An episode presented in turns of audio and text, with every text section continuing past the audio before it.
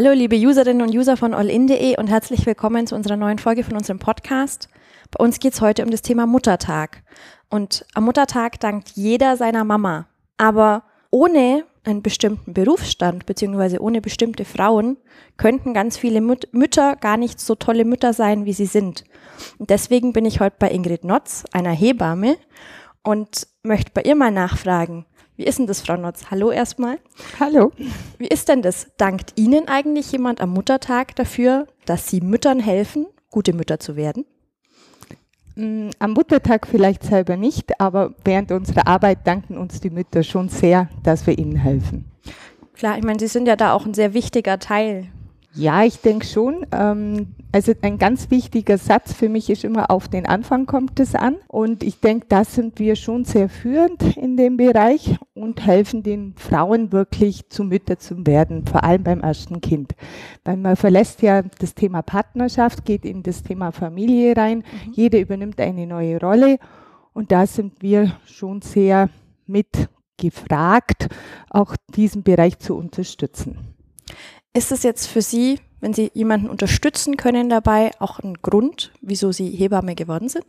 Ja, für mich ist das sicher ein Grund und auch das Thema Kinder. Also mir sind die Kinder ganz was Wichtiges, dass die Kinder mit sehr viel Vertrauen, mit sehr viel Liebe hier auf der Erde ankommen dürfen und begleitet werden. Und deswegen stehe ich hier als Hebamme in meinem Beruf. Das machen Sie trotz der Herausforderungen, vor denen Sie in Ihrem Berufsstand gerade stehen?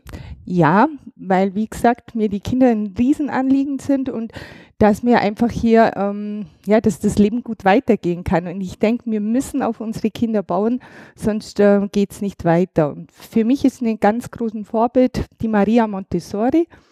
Ähm, sie hat ganz viel schon in ihrem Zeitfenster gezeigt, wie wichtig das ist, dass wir an den Kindern ansetzen und wenn wir was verändern wollen, dann nur über die Kinder.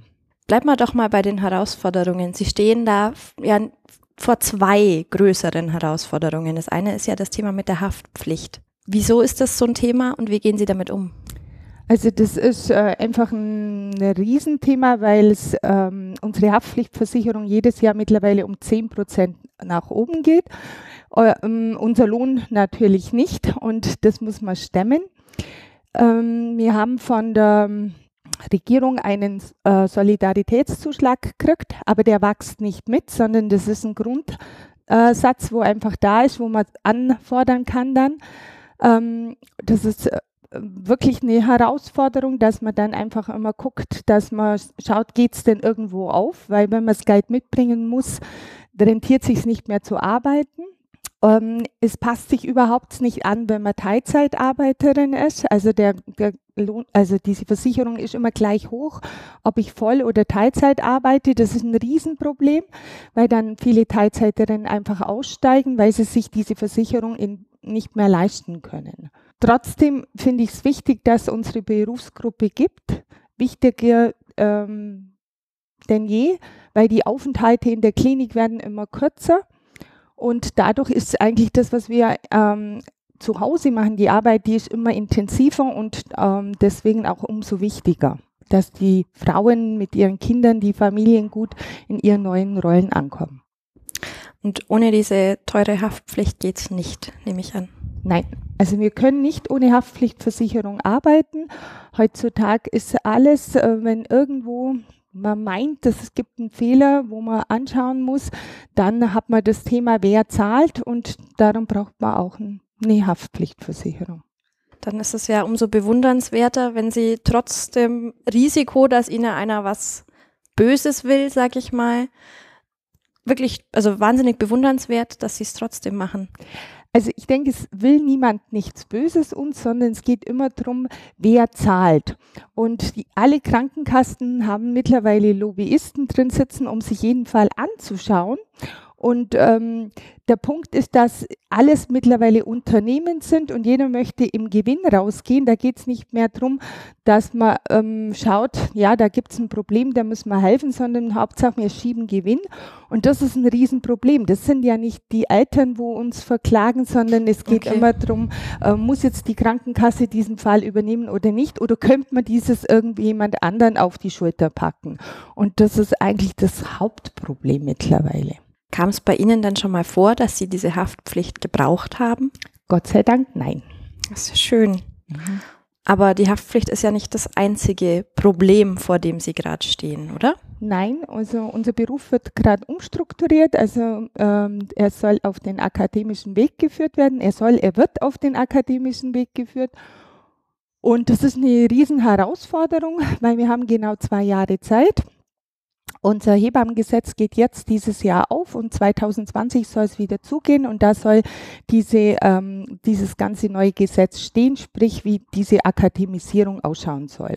Und ähm, ja, das ist eine Riesenherausforderung, dass das dann wirklich gesund auf allen mhm. Bereichen abgeht. Gibt es da schon einen Plan, wie es dann ausschaut, wenn jemand Hebamme werden möchte? Es gibt verschiedene Pläne, weil das leider wieder mal auf jedem Bundesland äh, entschieden werden darf, wie es dann wer dann schlussendlich macht. Ähm, ja, verschiedene Bundesländer haben auch schon angefangen. Also es gibt Parallelen, wie zum Beispiel in äh, Baden-Württemberg, Ulm, äh, Uniklinik, die haben jetzt zum Beispiel schon beide Wege drin. Der akademische Weg ähm, ist da schon angegangen und so gehen verschiedene das schon an, aber es ist halt eine Herausforderung. Ähm, passt es so? Kriegt man das so hin? Sind die Stunden alle abgedeckt? Vor allem die praktischen Stunden dann, wo eine Hebamme braucht. Wie kann man das managen, stemmen? Gibt es dann irgendwelche Schwierigkeiten, wenn ich zum Beispiel das Bundesland wechsle? Nein, das gibt es nicht. Also die sind auf der ähm, Bundesebene dann schon wieder alle anerkannt, aber weil wir ja einen Grundstock haben, aber wie es jedes Bundesland dann umsetzt, das ja, das müssen wir jetzt mal gucken. Aber es sind vermutlich trotzdem zu wenig Hebammen im Moment, oder? Mm, ja, also es ist, also ich, ich glaube, mir sind gar nicht zu wenig Hebammen, aber durch, wie ich vorher gesagt habe, durch das, dass einfach mir, ob ich Teilzeit arbeite oder Vollzeit arbeite, immer die gleichen ähm, Grundkosten habe, arbeiten halt viele nicht mehr Teilzeit, sondern sagen, wenn ich es mir leisten kann, dann ähm, lieber keine Teilzeit und wenn ich wieder mhm. Vollzeit mhm. arbeiten kann, gehe ich wieder Vollzeit arbeiten. Okay, das heißt, es sind natürlich auch ganz viele, die dann einfach eine Zeit lang ausfallen. Genau. Weil sie einfach auch selber Kinder kriegen. Genau, weil sie halt auch im Elternzeit dann gehen mhm. und sich die Zeit für ihre Kinder nehmen, was ja auch in Ordnung ist. Also ich finde, wir dürfen uns auch Zeit für unsere Kinder nehmen. Finde ich ganz wichtig. Ich ja. meine, sie sind bei so vielen Kindern dabei in den ersten Momenten. Da brauchen ihre eigenen Kinder ja auch was von ihnen. Mhm. Genau. Das ist wie ist denn das? Wie viele Frauen betreuen Sie denn gleichzeitig? Also ich momentan nicht so viele, weil ich bin eine Teilzeiterin. Ich habe selber auch ein Kind und das möchte auch gern betreut werden. Deswegen habe ich mich minimiert. Ich mache zurzeit äh, nur Vorsorgen und Nachsorgen mhm. und betreue im Monat zwischen, ich sage so drei Frauen. Mhm. Und die ähm, also in der Schwangerschaft schon und danach dann im Wochenbett. Mhm. Wie lang geht es dann so, dass Sie die betreuen? Ja, meistens über ein Jahr. Mhm. Da baut man doch bestimmt einen relativ intensiven Kontakt zu den Menschen auf, oder? Wenn man die über ein Jahr immer wieder trifft und sich auch ihre Schwierigkeiten und Probleme anhört. Ja, natürlich. Also natürlich kennt man sich dann sehr gut. Mhm. Es ist eine schöne Basis da und deswegen ist auch wichtig, dass man, ja, ich sage immer, einander riechen kann, mhm. weil sonst geht's nicht. Also wenn man nicht ähm, die gleiche Wellenlänge oder dieses ähm, gleiche Grundmuster hat, dann kommt man da nicht gut zusammen. Kommt es dann schon mal vor, dass sie oder eine werdende Mutter sagt, ich brauche vielleicht jemand anderes, weil man nicht so gut zusammenpasst? Ja, natürlich. Also sowas kommt immer wieder mal vor. Das ist aber gesund, denke mhm. ich. Das darf auch so ja. sein. Und wenn es geht, guckt man dann auch miteinander, dass man halt einen Plan B findet, sage ich jetzt mal. Weil es ist leider nicht so einfach, dass man halt dann, wenn man schon mal bei einer Hebamme ist, so schnell nochmal wechseln kann. Okay. Aber haben Sie da ein Netzwerk, hebammentechnisch? Wir haben eine Allgäuer Hebammengruppe. Das ist alles äh, unverbindlich. Wir haben uns freiwillig zusammengeschlossen, haben eine Webseite erstellt zusammen, damit die Frauen sich leichter tun, eine Hebamme zu suchen. Prinzipiell ist immer gut, wenn sie halt irgendwo im umliegenden Kreis ist, weil wir dürfen nicht weiter wie 20 Kilometer fahren von der Kasse. Okay. Den Rest fahren wir auf unsere Kappe. Deswegen schaut man auch immer, dass es ein bisschen ähm, nah ist, also ortsnah ist. Mhm. Ähm, und wir probieren dadurch auch äh, uns gegenseitig auch mal zu vertreten, wenn jemand krank ist oder wenn jemand halt frei möchte, damit man schaut, ähm, ich bin da nicht da, aber die und die Kollegin wäre mhm. da, also wenn was wäre, dass man dort anrufen kann. Das heißt, äh, es kriegt auch jede Frau, die eine Hebamme braucht, eine Hebamme zur Seite. Nicht mehr jede Frau, das muss man ehrlich sagen, weil die Frauen, wo wirklich zu spät dran sind, haben manchmal wirklich ein Problem, noch jemanden zu finden. Okay. Es ist aber so, dass es jetzt ähm, von Bayern her Fördergelder gibt, dass man genau diese Situation nochmal miteinander anschauen kann. Mhm. Wir sind mittlerweile schon, also ich von den Allgäuer Hebammen als Sprecherin und ähm, mit dem Landratsamt Oberallgäu genau wegen den Fördergeldern im Gespräch. Wie können wir das gut ähm, nochmal anschauen, wo können wir ansetzen, damit wieder jede Frau wirklich eine Hebamme im Wochenbett bekommen kann. Was kann denn eine Frau jetzt momentan tun, die keine Hebamme zur Seite hat? Also wichtig ist wirklich, wenn sie schwanger ist, dass sie sich auch also sie macht ihren Schwangerschaftstest, sie kriegt die Bestätigung, dass sie schwanger ist vom Arzt, dass sie sich dann auf die Suche macht nach einer Hebamme. Mhm dass sie dann wirklich eine Begleitung hat. Die Frauen, wo zu spät dran sind, da probieren wir dann halt einfach durchzurufen, wer hat vielleicht noch eine Lücke, bei wem ist jemand okay. abgesprungen, ähm, wer könnte eventuell noch jemand aufnehmen oder sie wenigstens telefonisch mit begleiten, mhm. wenn es zu weit weg ist. Das heißt, so ganz alleine muss da keiner durch. Also zur Not gibt's immer die Klinik, muss man ehrlich sagen. Wenn es halt gar niemand mehr findet, dann ist immer noch mal die Klinik oder dann der Kinderarzt der äh, Ansprechpartner. Aber ähm, wie gesagt, wir probieren zurzeit schon, die Frauen nicht ähm, schwimmen zu lassen, also dass sie wirklich Unterstützung bekommen. Meinen Sie, dass durch die Akademisierung wieder mehr Frauen sich dazu entschließen, Hebamme zu werden oder vielleicht auch mal Männer? Es wird spannend. Also ich, äh, ich bin sehr zweischneidig, muss ich ehrlich sagen, für diese Akademisierung. Ähm, ich finde, wir Hebammen sind ein ähm, Handwerksberuf. Mhm. Und ähm, das ist Handwerk, was wir machen, ein gutes Handwerk.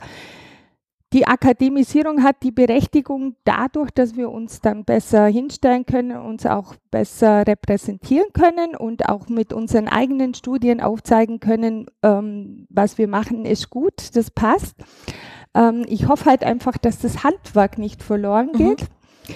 Das Problem ist halt einfach durch das, dass es akademisiert wird, brauchen wir eine andere Schulbildung. Bis jetzt hat die Realschule ausgereicht, jetzt mhm. reicht die Realschule nicht mehr aus, jetzt brauchen wir das Abitur. Ähm, also es verschiebt sich und ich denke, vielleicht eine gute Handwerkerin, wo einen Realschulabschluss hätte, hätte vielleicht äh, hier einen tollen Job für sich gefunden, kann es jetzt dann momentan vielleicht nicht machen, weil es eben auf dem akademischen Weg geht. Also darum bin ich da sehr zweischneidig eingestellt, wo ich sage, hm, ich bin gespannt, wie es ausgeht. Aber das Gymnasium hätte ja vielleicht den Vorteil, dass die Frauen, die dann Hebamme werden wollen, ein bisschen älter sind und ein bisschen mehr Lebenserfahrung schon mitbringen, oder? Ja, ähm, Lebenserfahrung ist bei uns sehr was Wichtiges. Ähm, wobei man nicht sagen kann, dass ein junger Mensch keine Lebenserfahrung mhm. hat. Also ja, das, das ist sehr schwierig, finde ich, dass man das so pauschalisiert wieder mal. Also es gibt einfach Menschen, die sind für diesen Beruf geboren und das mhm. merkt man auch und die haben die richtige Lebensentscheidung, die stehen bodenständig da und es gibt halt Menschen, die können zehn Jahre studiert haben und die werden mhm. nie in dem Bereich ja. irgendwie die Bodenständigkeit finden. Also deswegen finde ich das immer ein bisschen schwierig. Wie ist es denn? Ich habe vorhin schon mal das Thema Männer angesprochen. Gibt es denn männliche Hebammen im Allgäu? Im Allgäu gibt es keine. In Deutschland mhm. gibt es fünf ähm, männliche Hebammen. Die nennt man momentan Entbindungspfleger, also die haben nicht den gleichen Namen. Das soll sich auch ändern, dass sie unseren Namen bekommen sollen. Mhm. Ich finde, es ist sehr schwierig, als Mann in unserem Beruf tätig zu sein, weil es eben, wie Sie vorher schon angesprochen haben, durch äh, diese sehr intensive und lange Betreuung, das ähm, sehr intim auch manchmal ist und mhm. ähm, dass dann da ein Mann steht, wo mir als Frau jetzt momentan stehen, ich weiß nicht, also das ist auch so was, wo man einfach angucken muss, wo das hingeht. Ob das gut oder schlecht ist, das kann ich auch nicht beurteilen. Ja klar, ich meine, es ist auch was Außergewöhnliches. Ja. Ich denke, ganz viele Frauen gehen auch lieber zum, zur Frauenärztin als zum Frauenarzt. Und die Hebamme ist ja dann doch noch mal ein bisschen noch näher an der Frau, wie Sie schon sagen. Ja. Kann ich mir schon vorstellen, dass es ein Mann ein bisschen schwierig hat. Ja, schwierig. Ähm, es ist halt auch, ähm, ich denke, da kann es auch Beziehungskrisen geben, wenn dann so ein Mann kommt und mein, das, das sind auch oft so, ähm, ja, man, man streichelt mal über den Rücken und sagt, es mhm. wird schon und ihr kriegt das schon hin. Ich glaube nicht, dass es ein in Hebammerich dann so quasi machen kann, weil der Mann daneben dran steht und denkt, hey, was macht der jetzt hier, das geht gar nicht oder so. Also, dass da auch so Eifersuchtsszenen entstehen können, was jetzt, denke ich, wenn mir als Frau nebendran stehen, nicht passiert. Ja, ja und gerade das sollte, ja, sollte ja nicht passieren. Ja, ich ja. meine, das ist ja was ganz, was ganz Besonderes, was da passiert. Und mhm. da gehört ja auch der Vater von dem Kind dazu. Mhm. Und wenn der sich dann ausgeschlossen fühlt, noch, na, verstehe ich, ist schwierig. Ja. Dann freue ich mich, dass Sie mir so viel erzählt haben ich hoffe, dass ähm, Ihr Berufsstand trotz der Akademisierung nicht zu kurz kommt und dass die Leute, die das mit Herzblut machen können, so wie Sie, wie Sie den Eindruck machen, das ja tun, äh, auch weiterhin dabei sein können, dass es keine sch großen Schwierigkeiten gibt mit der Umstellung, auch mit dem Schulabschluss. Und ich möchte mich jetzt im Namen der Hörer bei Ihnen bedanken im Zuge des Muttertags dafür, dass Sie so vielen Frauen helfen, Mutter zu werden. Vielen Dank. Liebe User, das war's für heute. Schönen Tag noch und bis zum nächsten Mal.